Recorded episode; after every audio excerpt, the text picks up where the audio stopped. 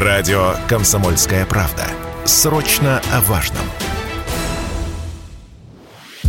Мерседес официально уходит. Компания подтвердила продажу своих активов российскому автомобильному дилеру «Автодом». В частности, будет продан завод в Подмосковье. В пресс-службе компании подчеркнули, что важными условиями сделки были обеспечение выполнения гарантийных обязательств перед клиентами и сохранение сотрудников российского отделения компании. Как пояснил замглавы Минпромторга России Альберт Каримов, после завершения всех согласований новый владелец российских подразделений Mercedes-Benz компании «Автодом» сможет осуществлять техническое обслуживание автомобилей, проданных на российском рынке. Но проблемы с ремонтом у владельцев машин марки Mercedes, скорее всего, будут. Такое мнение в интервью радио «Комсомольская правда» высказал вице-президент Национального автомобильного союза Антон Шапарин.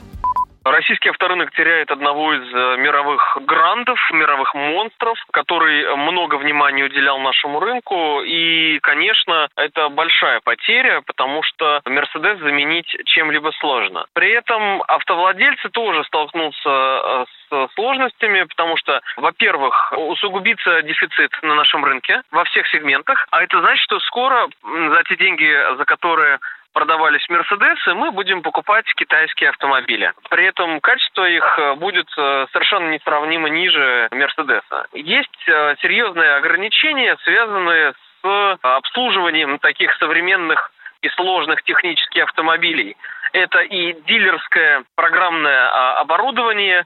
Там, а, чтобы поменять фару, например, необходимо прописывать ее онлайн через системы Мерседеса. Нужно понять, а предоставит ли компания доступ кому-либо из своих дилеров для таких операций, во-первых. А во-вторых, а будут ли в наличии эти фары, которые стоят больше 300 евро и запрет на экспорт которых из Евросоюза, соответственно, в Россию действует, и его соблюдают, причем достаточно четко. Дефицит и проблемы с запчастями для Mercedes в России будут только нарастать, считает Антон Шапарин. Автоэксперт даже рекомендует пересесть на машины других марок.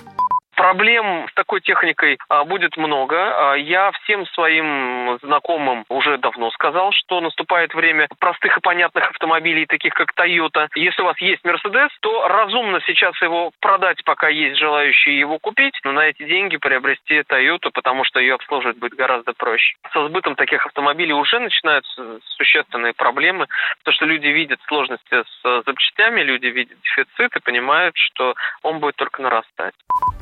Подмосковный завод Mercedes-Benz начали строить в 2017 году, а уже в апреле 2019 состоялось торжественное открытие. Первым автомобилем, сошедшим с конвейера, стал седан Е-класса. Инвестиции в строительство, оборудование и обучение персонала превысили 19 миллиардов рублей. В момент запуска производства на фабрике работало тысяча человек, а к весне этого года численность персонала выросла до полутора тысяч сотрудников. Проектная мощность составляет 25 тысяч автомобилей ежегодно.